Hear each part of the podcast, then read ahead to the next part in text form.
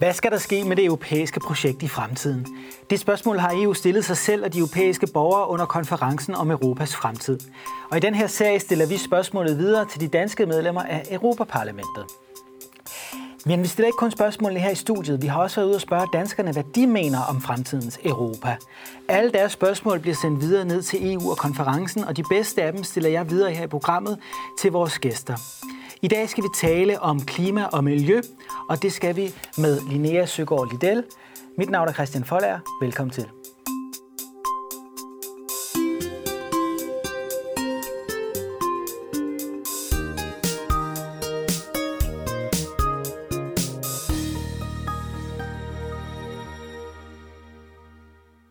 Og også velkommen til dig, Linea Søgaard-Lidell. Du er medlem af Europaparlamentet for Venstre, blev valgt ind i 2019. Hvordan er det at blive kastet ned i Bruxelles, sådan ud af det blå lige pludselig? Jamen det er jo ekstremt spændende. Nu er det jo ikke lige pludselig, at jeg havde ført en hård, lang valgkamp inden da. Ja. Men det er enormt spændende at sidde i Europaparlamentet og arbejde med de her meget store dagsordner, som vi bedst kan løse i fællesskab. Og skulle se ned i europæisk politik og se på politikområderne, ikke kun for, hvad betyder noget for danskerne og hvordan vil det påvirke danskerne, men også, hvordan vil det påvirke hele Europa. Så jeg er meget glad for det. Og hvad tænker du om sådan et initiativ som det her, konferencen om Europas fremtid, hvor man på tværs af hele Europa prøver at inddrage borgerne og spørge, hvad de vil med fremtidens Europa? Jamen, jeg synes, det er en rigtig god idé altså, at få kickstartet en debat om, hvor vi er på vej hen. Jeg tror, at der sker noget med europapolitik tit, og det vi laver i EU, at det kommer lidt langt væk fra borgerne, fordi at det ikke er de politikere, man ser mest på tv, som sidder og arbejder med det, og det tit er sådan nogle meget tekniske og komplicerede sager. Så derfor kan det godt komme lidt langt væk fra borgerne i den offentlige debat. Så jeg synes, det er et rigtig godt projekt, og særligt fordi vi kan se, at meget af det, vi egentlig arbejder med, det er jo noget af det, som danskerne og europæerne går ekstremt meget op i, nemlig hvordan vores økonomi ser ud, om den er stabil, hvordan det går med at håndtere klimakrisen. Og vi kunne se, i Danmark, der har vi haft en stor debat om barsel til mænd, som jo kom i Danmark 8 år efter, det var blevet foreslået nede i EU-systemet. Og det var jo en debat, som desværre kom alt for sent, for der var tingene besluttet. Så jeg synes, det er rigtig godt at få inddraget borgerne i god tid, også i forhold til at løse nogle af de her store problemer. Og netop i det her program, så skal vi tale om klima og miljø, og det er jo noget, som optager rigtig mange mennesker. Har du været med ude på den her konference og høre, hvad borgerne egentlig mener om det? Jeg har deltaget i nogle forskellige borgerhøringer, men jeg vil sige, at jeg er jo tit ude at tale med hovedsageligt danskerne, for det er jo alt andet lige dem, der har valgt mig, om europapolitik. Og det er jo alt fra gymnasier og efterskoler til forsamlingshus og virksomheder. Og der fylder, altså det kan man jo også mærke, der fylder klima- og miljøspørgsmål også bare rigtig meget. Og vi har jo også været ude at tale med danskerne. Vi har en af dem her, Morten, som har et spørgsmål. Lad os se, hvad han har at sige. Mm. Jamen, jeg synes da stadigvæk, at det er godt, at man har afgiftsfrihed på de elbiler, der ligger sådan i det, der hedder mellemklassen. Jeg synes, der er rigtig meget fornuftigt i, at de biler, som sådan egentlig rammer et ret bredt gennemsnit af den sådan, altså mellemklassen eller middelklassen, at dem kan man få rimelig afgiftsfrit, og det tænker jeg, at det er rigtig godt, at man ikke skal betale stor afgift på dem.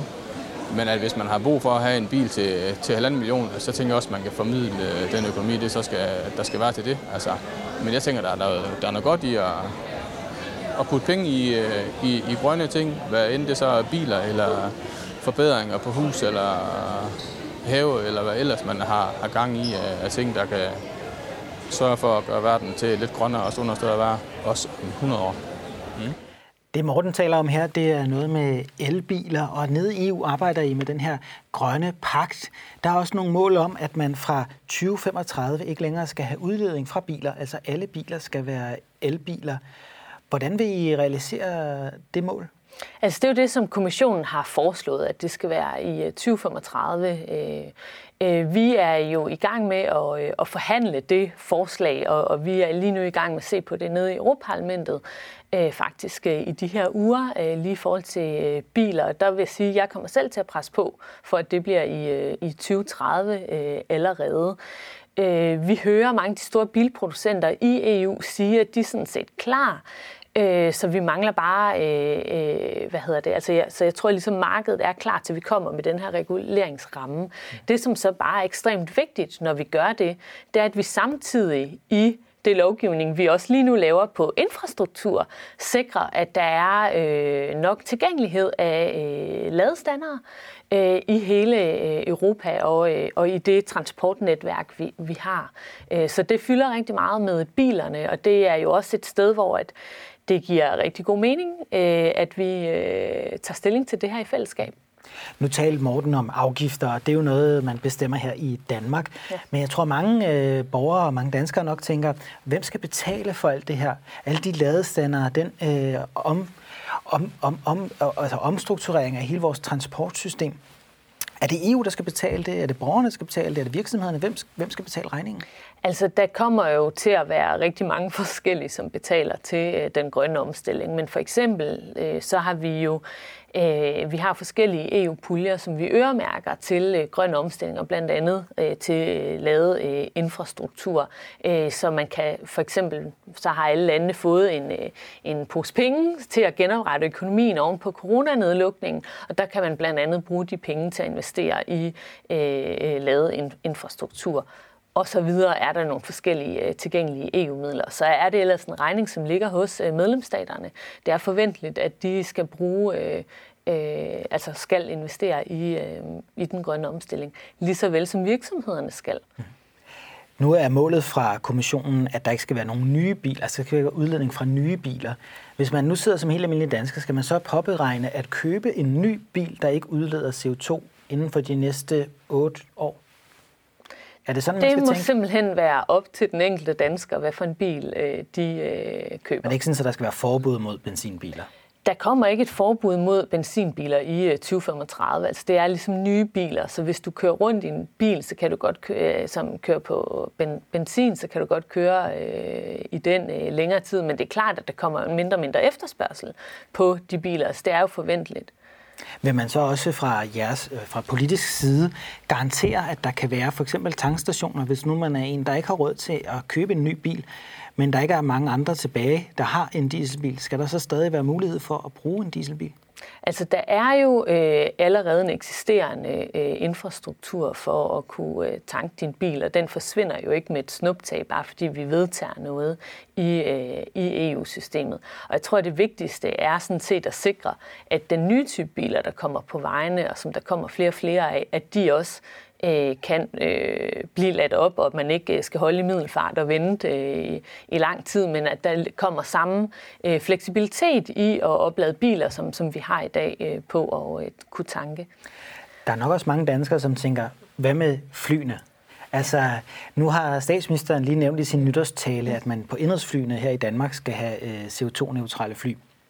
Hvad med i Europa? Jamen, det er jo fint nok, at statsministeren kommer med den ambition, men jeg synes også, at det er lidt udtryk for den klimanationalisme, som jeg lidt oplever hos regeringen og deres holdning til de her klimaspørgsmål. Fordi at det er jo fint nok, hvis at vi så opkøber al bæredygtig flybrændstof til indrigsruterne i Danmark, men der er jo ikke ekstremt meget tilgængeligt af det bæredygtige flybrændstof. Og så er der jo nogle andre steder, man virkelig kommer til at mangle det, og hvad så med vores skibe, som jo også skal sejle på det her i fuld gang med omstiller sig. Så jeg mener ikke, altså det er en fin nok udmelding, men jeg mener ikke, at det løser klimaproblemet. Det, som vi er ved at se på i EU, og der er min kollega Søren Gade faktisk hovedforhandler i Europaparlamentet, det er jo, hvad vi skal stille krav til bæredygtige flybrændstof, altså så der er en tilgængelighed af det her brændstof, så flyene overhovedet har mulighed for at tanke op, og hvad for nogle krav vi skal stille, for eksempel at sikre, at de fly, som også rejser ud af Europa, og de oversøiske ruter, at de også kan tanke op med bæredygtig flybrændstof, for det er dem, som de forurener meget mere, end København-Aalborg-ruten jo gør. Altså, det er et meget større klimaaftryk, så det er meget vigtigt, at de kommer med, og så også, hvordan sikrer vi produktionen af de her bæredygtige flybrændstoffer. Som jeg siger, det er jo ikke kun flyene, som skal flyve bæredygtigt. Skibene skal også sejle bæredygtigt. Den tunge industri skal til at bruge alternative bæredygtige brændsler i deres produktion. Altså, der kommer ligesom en kæmpe efterspørgsel på det, så altså, vi skal også sikre, at vi samtidig har en stor nok produktion af det. Nu nævnte du er ude og tale med danskerne. Hvad har de at sige i forhold til det her spørgsmål om transport, altså deres bil, deres ferie med flyet? Er det noget, der bekymrer folk? Er det dit indtryk? Ja, jeg har da sådan set indtryk af, at der er rigtig mange mennesker, som går op i det. Det er jo meget nært vores hverdag, altså hvordan vi transporteres rundt, og hvordan vi kommer på ferie, og hvad det koster. Så jeg har da indtryk af, at der er mange, der går op i det her. Hvis I lige er begyndt at se med, så sidder vi her og taler om Europas fremtid, og det gør vi med fokus på klima og miljø. Og det er sammen med Linea Søgaard-Lidell, der er medlem af Europaparlamentet for Venstre. Og vi har endnu et spørgsmål fra en seer. Det er et sms-spørgsmål. Med hensyn til CO2 kan jeg ikke forstå, at man ikke oplyser noget mere om atomkraft og bygger nogle flere atomkraftværker, i stedet for at rive de værker ned, der er, bliver der spurgt. Kan du forstå den her seer? Det kan jeg i høj grad. Det er en stor bekymring, jeg også selv har. Altså, Tyskland er jo i gang med at stoppe deres atomkraftværker, og det, som de så i stedet kommer til, altså i stedet for, at de selv kan producere CO2-neutral energi på tysk grund, så kommer de til at skulle importere mere gas, som er fossilt og udleder meget CO2, fra Rusland og gøre os mere afhængige af importeret energi. Så jeg kan sagtens forstå den bekymring. Det er en bekymring, som jeg deler. Der er jo nok mange, som især kan mærke konsekvenserne af tyskernes beslutninger, altså kansler Angela Merkels beslutning om at lukke atomkraftværkerne. Fordi energipriserne stiger meget i de her måneder. Er det en bekymring, du mærker fra borgerne? Ja, altså det tror jeg sådan set alle gør. Man skal bare følge en lille smule med i dansk presse og europæisk presse for at være klar over, at stigende energipriser selvfølgelig påvirker folk. Min bekymring ud fra der, hvor jeg sidder, det er særligt, at de stigende priser, og det er jo ikke generelt stigende energipriser, det er jo, at prisen på gas stiger på naturgas, og den påvirker resten af energisystemet, sådan som det er skruet sammen. Og det gør lige nu, at der kommer sådan en bekymring for at omstille sig til mere vedvarende energiformer, end naturgas er. Og den, altså det er en rigtig dårlig timing, altså det er der ikke noget at gøre ved, men det er rigtig, rigtig ærgerligt, fordi at der er mange steder, hvor at det bliver brugt som en grund til, at vi skal passe lidt på med den grønne omstilling. Det mener jeg absolut ikke, vi skal. EU har jo lige besluttet, at atomkraft er en vedvarende energiform. Er du enig i den beslutning? Vi har set et læk fra kommissionen og venter på den endelige beslutning på det endelige delegerede retsakt i næste uge, hvor de vil inkludere atomkraft over vores liste over grønne energiformer. Det synes jeg er rigtig, rigtig godt, at det ser ud til, at atomkraft kommer med i taksonomien, som det hedder. For atomkraft er en CO2-neutral energiform, og vi har simpelthen en kæmpe udfordring med klimaet, og hvis vi skal have nogen som helst chance for at holde temperaturstigningerne nede, så er vi nødt til at tage alle de teknologier, vi har i brug. Og når vi har en teknologi, hvor vi ved, at vi kan producere rigtig meget CO2-neutral energi, så ville det være tåbeligt ikke at tage den med og ikke kalde den grøn, for det er en grøn energiform, og vi er også nødt til at løfte blikket lidt. Det handler ikke kun om, hvad skal vi have af energiformer i Danmark, det er det, som de fleste går op i, men det handler jo også om, hvad skal vi have i hele Europa, og hvad for et signal skal vi sende til resten af verden. Og hvis vi siger, at atomkraft ifølge EU ikke er en bæredygtig energiform, så betyder det, at der kommer færre investeringer i at udvikle atomkraft. Og det vil være at modarbejde den grønne omstilling. Altså klimaet har ikke tid til, at vi spænder ben for teknologier, som vi ved virker. Men skal vi så have atomkraft i Danmark?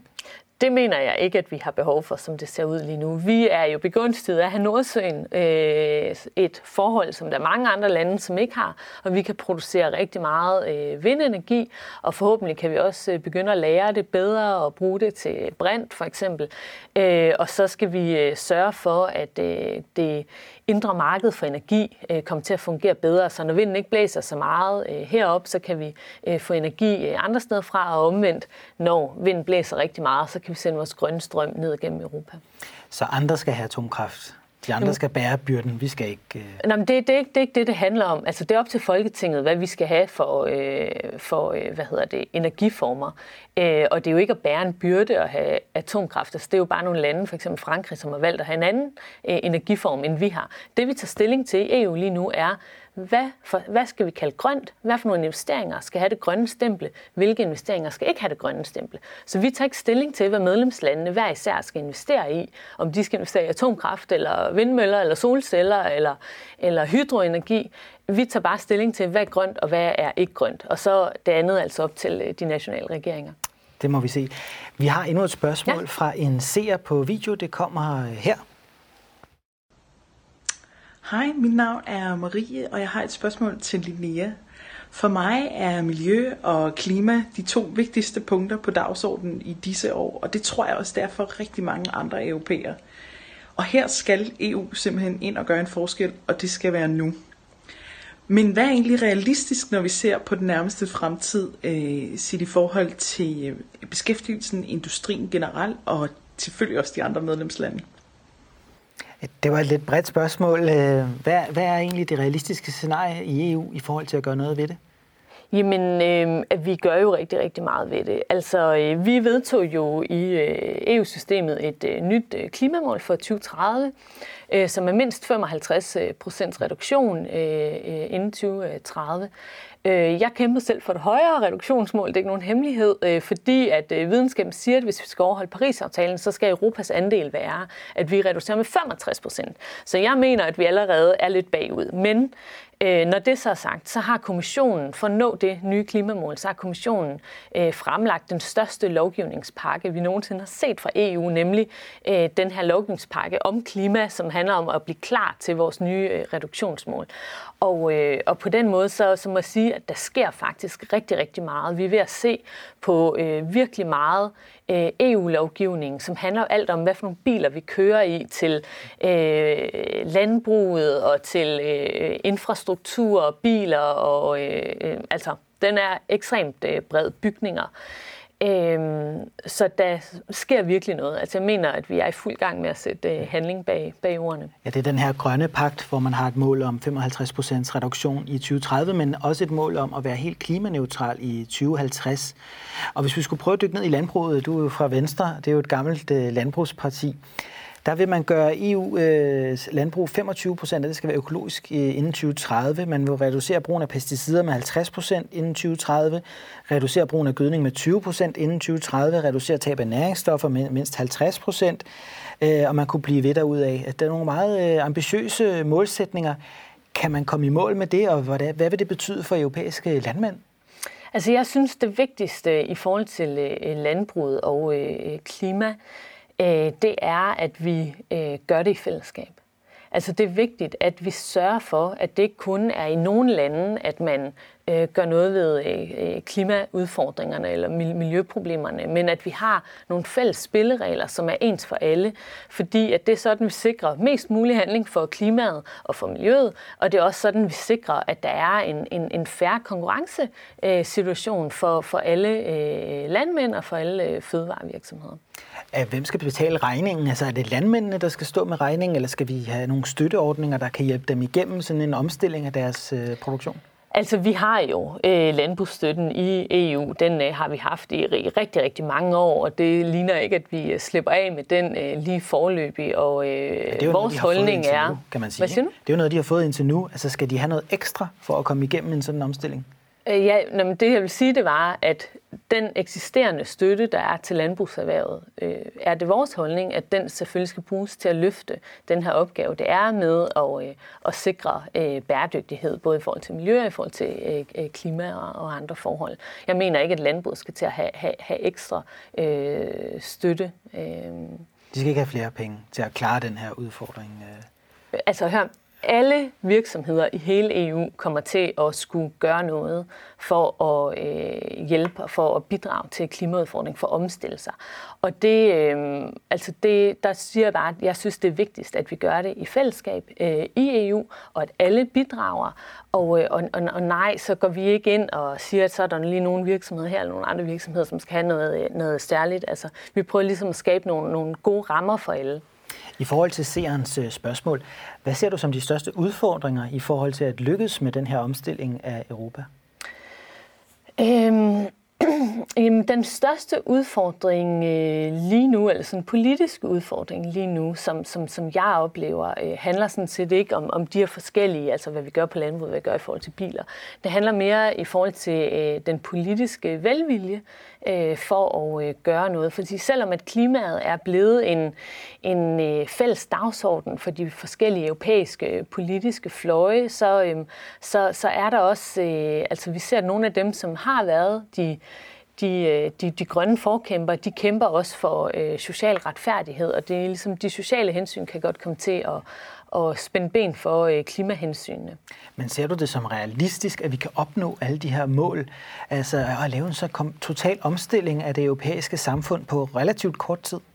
Ja, det mener jeg er realistisk. Ja. Noget af det, som vi gør i den her Klar til 55 lovgivningspakke, som kommissionen er kommet med, altså den store klimapakke, det er jo, at vi udvider kvotehandlen, så der bliver det flere steder, der er flere sektorer, hvor de skal betale for deres udledning af CO2. Og det er jo et ekstremt effektivt redskab til at sikre, at virksomhederne gør noget, for det betyder, at så bliver de grønne løsninger, de bliver de billige løsninger, mens at de meget forurenende, CO2-udledende løsninger, de bliver de dyre løsninger.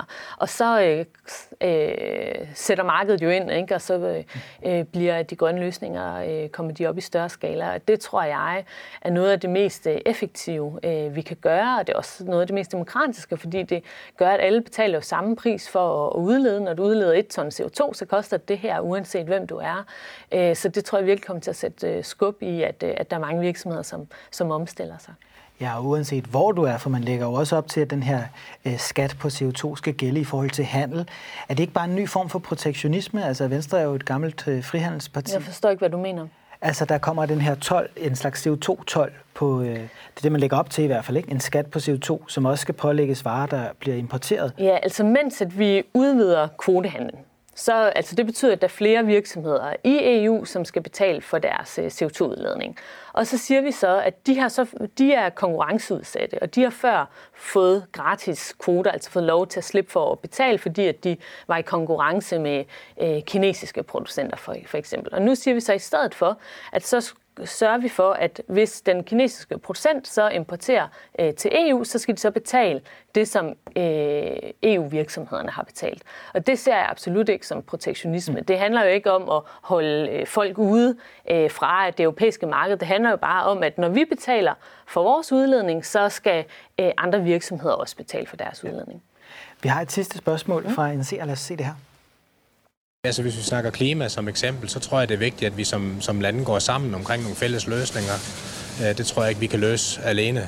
I et lille land som Danmark, der tror jeg, det er vigtigt, at vi går sammen med mange andre om at skabe nogle gode og nogle bæredygtige løsninger for fremtidens mennesker. Ja.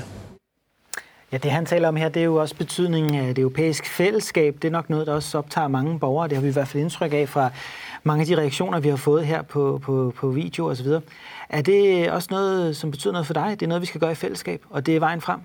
Jeg er helt enig med det, han siger. Altså, selvfølgelig kan vi ikke løse klimaudfordringen selv. Altså, det er en international udfordring, det er en global udfordring. Det er vi selvfølgelig nødt til at løse i internationale fællesskaber. Og det nytter jo ikke noget, at vi gør alt muligt i Danmark, hvis de ikke gør noget i Polen for eksempel. Det hjælper jo ikke klimaet. Altså, så det har en langt større effekt, når vi sidder med ved bordet i EU og er med til at presse de her forhandlinger. Vi er i gang med at sikre, at vi alle sammen bliver ambitiøse på klimaet. Det har en langt større effekt for vores klima, end det ville have, hvis vi bare gjorde noget selv. Så jeg er helt enig med det, han siger. Men kan Europa så gøre det alene? Nej, det kan Europa ikke, men vi skal selvfølgelig løfte vores del af udfordringen. Vi kan ikke gøre det alene, men vi kan tage den del, vi skal, og det skal vi. Og så kan vi jo stå sammen, når vi forhandler globalt, som vi jo også har gjort, for at sikre, at der kommer handling i hele verden. Og så sker der jo også det smukke ved, at når vi vedtager noget på det indre marked, så har det en afsmittende effekt på resten af verden. For hvis du så kommer som virksomhed fra et land uden for EU, men du gerne vil ind og handle og sælge dine varer, sælge dit produkt på det indre marked, så begynder du at leve op til vores miljø- og klimaregulering. Og på den måde, så sætter vi jo et globalt aftryk, når vi bliver enige om noget, også 27 EU-lande. Så det er absolut effektivt. Der er jo mange politikere, som godt kan lide at tale om, at Europa skal gå forrest. Skal vi også gå forrest, selvom det koster velstand og arbejdspladser? Jeg mener ikke, at det koster velstand og arbejdspladser, at vi sørger for at handle på klimakrisen. Det mener jeg absolut ikke. Det tværtimod, altså i Europa har vi rigtig mange virksomheder, som producerer de grønne løsninger, som udvikler de grønne løsninger. Så jeg tror, at hvis vi skaber en global efterspørgsel på grønne løsninger, på grøn omstilling, på vinduer og varmepumper og solceller, alt det her, så tror jeg absolut, at det vil være en økonomisk gevinst for Europa. Men altså lige nu oplever mange europæere jo stigende energipriser og større regninger. Det er vel et tab af velstand? Men grunden til, at folk oplever en stigende elregning lige nu, det er jo fordi, at den gas, vi importerer fra Rusland, er blevet meget dyrere. Så hvis vi begynder at producere mere energi selv, så er vi dels geopolitisk, ville det være godt, vi var uafhængige af Rusland, men så ville det også betyde, at prisen var en anden. Altså prisen på sol og vind er jo billigere og kan konkurrere. Så det er ikke... Så nej, jeg mener ikke, at klimaet betyder noget for... Men det er jo ikke altid, vinden blæser, eller at solen skinner. Så hvad gør vi så, når det ikke er tilfældet? Jamen, så har vi jo andre energiformer i Europa. Vi talte om atomkraft før. Det har vi jo også. Så det skal Europa satse på som en del af den grønne omstilling? Jeg mener, som jeg sagde før, at atomkraft er en CO2-neutral energiform, og selvfølgelig derfor også skal være en del af vores energimix. Vi får se, hvad fremtiden byder. Jeg vil sige tusind tak, fordi du kom her, Linea. Selv tak. Og også tak til jer derude, der fulgte med. Husk, at I kan sende jeres spørgsmål via sms, e-mail og hjemmesiden. Vi er snart tilbage her på kanalen. Vi ses.